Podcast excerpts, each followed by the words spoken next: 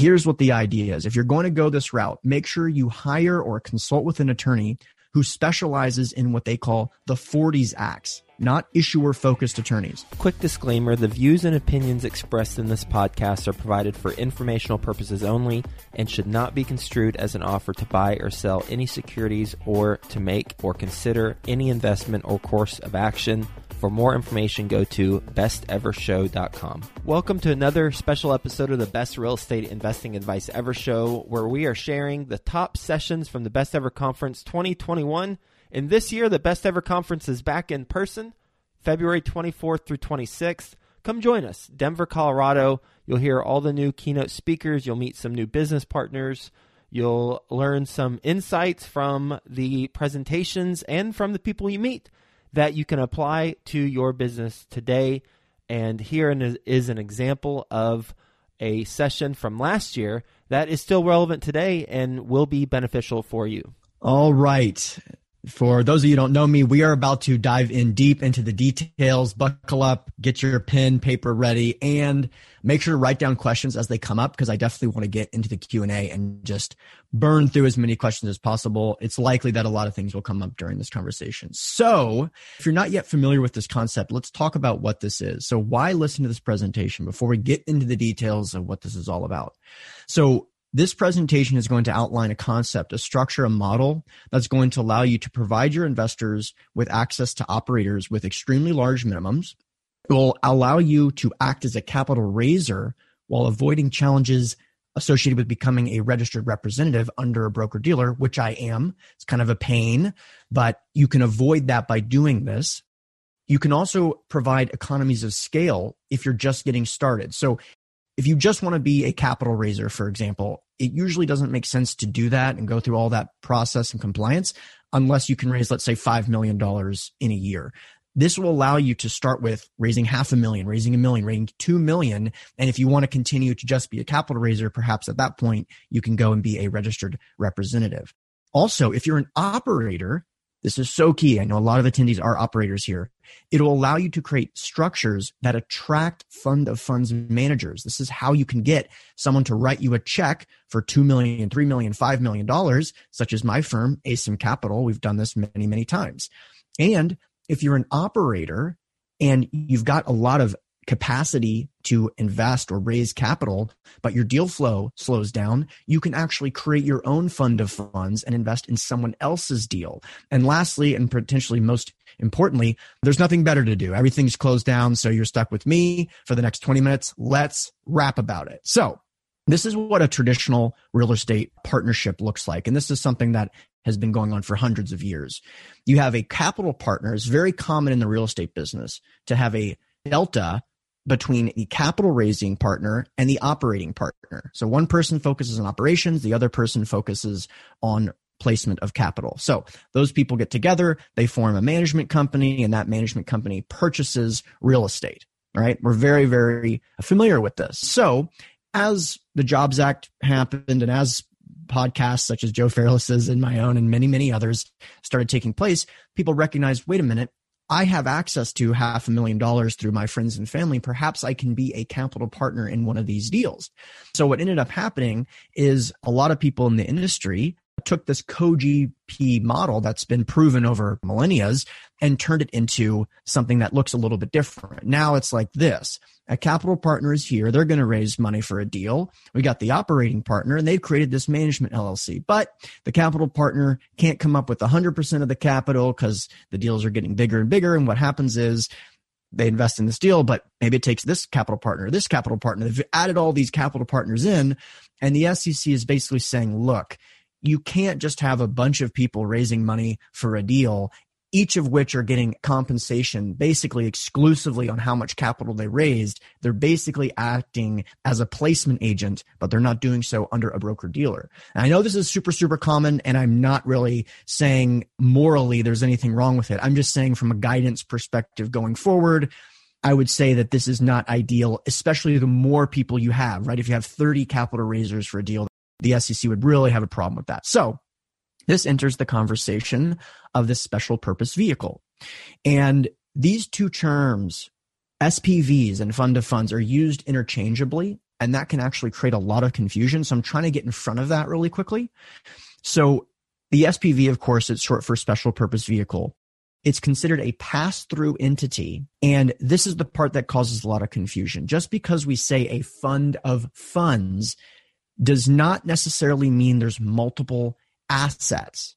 So when I say fund of funds, it's a structure, which I'm about to outline, but it doesn't necessarily mean you're investing in mobile home parks, self storage, you're investing in Florida, Texas, etc. It just means the structure itself. They're used interchangeably. We'll get back to the show in a few minutes, but first, some sponsors I'm confident you'll get some value in learning more about. I'd like to introduce you to my good friends over at PassiveInvesting.com, a private equity real estate firm based out of the Carolinas. PassiveInvesting.com makes it easy for you to start investing in real estate. They focus on acquiring institutional quality apartments and self storage facilities with private accredited investor funds. They also have a real estate debt fund that offers hard money loans to local fix and flippers across the U.S., which currently has a 0% default rate. With a portfolio of over 700 million in assets and controlling over 250 million in equity, they know how to secure the best deals and how to avoid the red flags. If you are interested in learning more, please reach out directly to passiveinvesting.com and request the free passive investor guide that outlines the seven red flags for passive apartment and self storage investing. Visit passiveinvesting.com forward slash red flags to download that PDF now. That's passiveinvesting.com forward slash red flags. Mark your calendars for the Best Ever Conference, February 24th through 26th, back in person at the Gaylord Rockies Convention Center. Join the experienced community and phenomenal speakers for a weekend of learning the best commercial real estate strategies building relationships, and quite frankly, having a lot of fun. As a bonus, once you purchase your ticket, you are put into a mini mastermind group to start making connections with other commercial real estate investors immediately. You can get 15% off right now with the code BEC15 at besteverconference.com. That's the code BEC15 for 15% off at besteverconference.com. Here's how this typically works. You got a bunch of investors and they invest into a fund of funds or a special purpose vehicle. And that entity then invests in an investment opportunity. Let's say a typical deal with Spartan Investments. But there is a manager of that fund of funds. And in this instance, this would be the placement agent that's sole duty is to create the entity, identify the operating partner, pool investors together, and then invest into that other person's deal. And this overcomes a lot of those challenges with third party compensation because your compensation is being derived at the fund of funds level. Now, when you look at this and you're an investor and you're attending best ever and you've got a bunch of friends that you know from this conference or otherwise, you're like, why would I ever invest in a special purpose vehicle that then just invests in someone else's deal? Clearly, I'm getting middleman. Well, that's a lot of what we're going to talk about today. So why would this ever happen? Most importantly, I'm going to give you the tactics and the strategies, right? But this is a very important slide here. Your clients desire your expertise. I cannot overstate this enough. Price is not the determining factor. The difference between a 16% IRR and a 14.9% IRR is not the difference between investors moving forward. And the reason is that your clients desire your expertise they trust you etc now it may also give them access to operators that otherwise aren't available. So you can come to them and say, I formed a relationship. I did all this due diligence. I provide access to this relationship through the structure. It may also create a situation where they have access to an operator that has a very high minimum investment. We did a deal a year ago where the operator has a $2 million minimum. Well, our investors can't reach that minimum individually. But if we pool them together in a special purpose vehicle, then we can invest in an operator that's extremely high quality, a billion dollars under management, et cetera. And lastly, like I mentioned, your dream clients, they've been attracted to you. And if you're not focusing on your dream clients and specifically creating your marketing to attract those people, you're leaving money on the table and you're not working with people that you love. You want to work with investors that you love. And the way to do that is to focus on attracting them of course, deferring to your due diligence. Most investors are not like you. As fun as we like to spend our whole weekend going to these virtual events that Ben has done such a great job putting together, most people don't want to spend their time attending conferences. They just want to go about their business, live their life, work their W-2, etc. And of course, like I said, price is not it. That's never the answer. If you're struggling, it's not because of price. It's because you haven't increase the value in your customers' eyes enough for them wanting to move forward. So economics are not necessarily the reason, but it is not even the case that through this structure, they're less favorable. And I'll give you a quick example. So you can actually negotiate that your SPV itself gets favorable treatment that can make up significantly for the fact that there is an intermediary in the deal. So here's how that would work. Operators, they want to focus on implementing the business plan. Remember the original example I gave where there's a operating partner and a capital partner? This is the same concept. They want to focus on actually doing it, not talking to investors. If you're a capital raiser and you like talking to investors, you feel like, oh, that's clearly the best and funnest part of this whole space. I tend to agree with you, but that's not what most people want to do that are focused on the operating side of the business. They want to focus on management. They want to focus on implementing the business plan. So you can leverage what you're bringing to the table as a negotiation tool to get favorable treatment to that. And you can even get things other than just economics. You can get voting rights and all these things, transparency, additional reporting, etc. And this all results in operators willing to forego some of the economics to receive larger checks. How many times have you heard about institutions that have 80, 20 or 90, 10 splits? Well, the reason they're able to negotiate that is that they're going to write a $20 million check or a $100 million check. This is the same concept at a smaller level. And this is how it typically plays out. And by the way, if this is the first time you've seen this concept, watch me. There's going to be more and more, not because I had anything to do with it. It makes a lot of sense. And we're seeing the industry flow this way. So you can create different classes of shares based on investment amount. Now, if you're an operator and you're not doing some version of this, you're going to be so excited when you start. So here's how this works. Class A minimum is a $50,000 investment. Then there's a Class B minimum with a $500,000 investment. And the $500,000 investment can have slightly or significantly more favorable preferred return, waterfall structure, voting rights, transparency, etc. This is typically done by creating these different classes of shares, but it can also be done through a side letter agreement. And when it comes to side letters, the issue with those is that it's a secret kind of agreement. I don't like to do secretive things in my real estate deals. So I prefer doing these clear class of shares delineations that says, hey, look, if you want to invest a half a million, you get the favorable treatment. If not, no problem. Class A is for you. And by the way, when you do this in your documents, which is pretty much free to do, you're going to find that random investor that's going $50,000 investment here, $100,000 investment here. All of a sudden, it's a miracle. They find half a million dollars and they want to get what everyone wants to get, which is a good deal. So just simply having the opportunity to do that makes a lot of sense. So let's talk about what this will look like. And I'm sorry to say this is very, really complicated. I couldn't remove this slide from this presentation. This is the only way to explain it. I will let you know after the fact how to get access to the slides. So I'm going to just run through this really quickly. Let's say there's a typical deal that's an eight pref with a 60 40 split.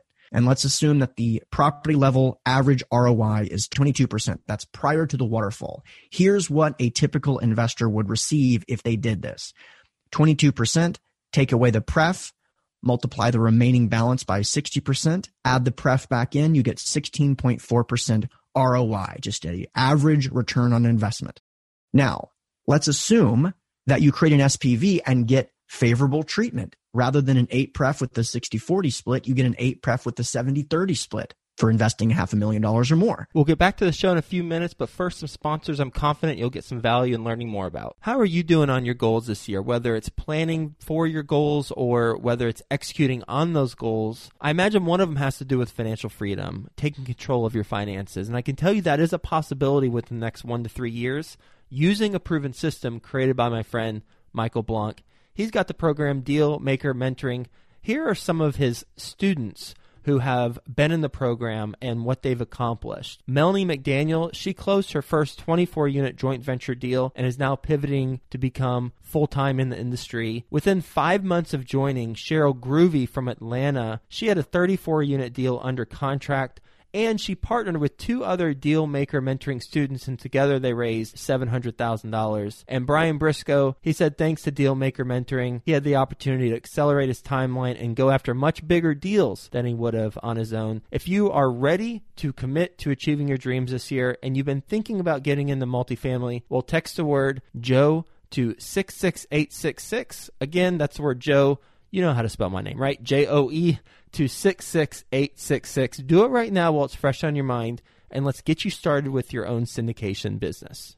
Deals and money. We are constantly seeking deals and money as real estate investors, and I bet you're having a challenge right now, especially with deals, if you're like most real estate investors, because it's tough to find deals right now. But here's the thing there's a competitive advantage out there that, when implemented, it will help you accomplish your objective of getting more deals and or getting more investors. And that is having a great follow-up system. Having a great follow-up is one of the keys to success in real estate. And Follow Up Boss is the leading CRM for real estate. This is the system you need in place so you can reach out to owners and brokers directly for deals, or you can follow up with your investors, and you do it all in one spot. The CRM makes it 10 times faster to call and text owners, then integrates those into a software so nothing slips through the cracks. The Follow Up Boss conversion system and powerful management tools help align your methods and drive growth that otherwise it could have been missed and probably would have been missed. Go to followupboss.com forward slash best ever to get a system in place. And if you need help, they got you covered. Follow Up Boss offers experts seven days a week. You can pick up the phone and speak to an actual human being anytime during business hours. Visit followupboss.com forward slash best ever to check out how much time you could save by streamlining your follow up process. Best ever listeners, they're treating you extra special. You get an extended 30 day free trial twice the length of the normal trial for a limited time, go to followupboss.com forward slash best ever and perfect your follow up. I know we're probably losing some people, but bear with me for a second. We'll show you structurally what this looks like in a moment.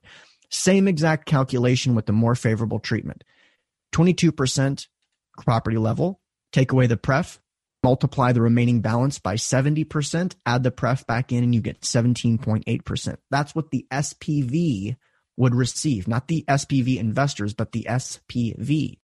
Now, as an SPV manager, you want to make some money for putting all this together, for doing the due diligence, for pooling investors, etc. And let's assume that you basically pass through an 8% pref with a 90-10 split to the SPV manager. Now, some of you probably see where this is going, but you're basically taking a 90-10 split on profits above the pref. Here's what this would look like. So the SPV itself receives a 17% return. And what do we do? Same formula. 17% take away the pref, multiply that number by 90%, with 90 going to the investors. Put the pref back in and a 16.82% ROI net to the SPV investors. Holy cow, they're getting a better deal than those that went direct. Now, there's a lot to go into details here. There's all these fees that we can do, and this is just back of the napkin math. I'm trying to show you that it works and it's not necessarily less favorable. Here's what the structure looks like from a structural standpoint. You got the investment opportunity sending out 17.8% into the fund of funds. You got the 8 pref at the fund of funds level with the 90-10 split. Investors receive 16.82 and you the fund of fund manager, all you've done is created an LLC, done the due diligence and put in a ton of work, obviously, but you're getting 0.98% every year based on capital raised as long as the deal performs as projected. So here's what this means. If you raise a million dollars and you operate a fund like this for 10 years, you make a hundred thousand dollars. That's my favorite way to make a hundred thousand dollars. And I've done this and made a hundred thousand dollars many, many times over. So there you go.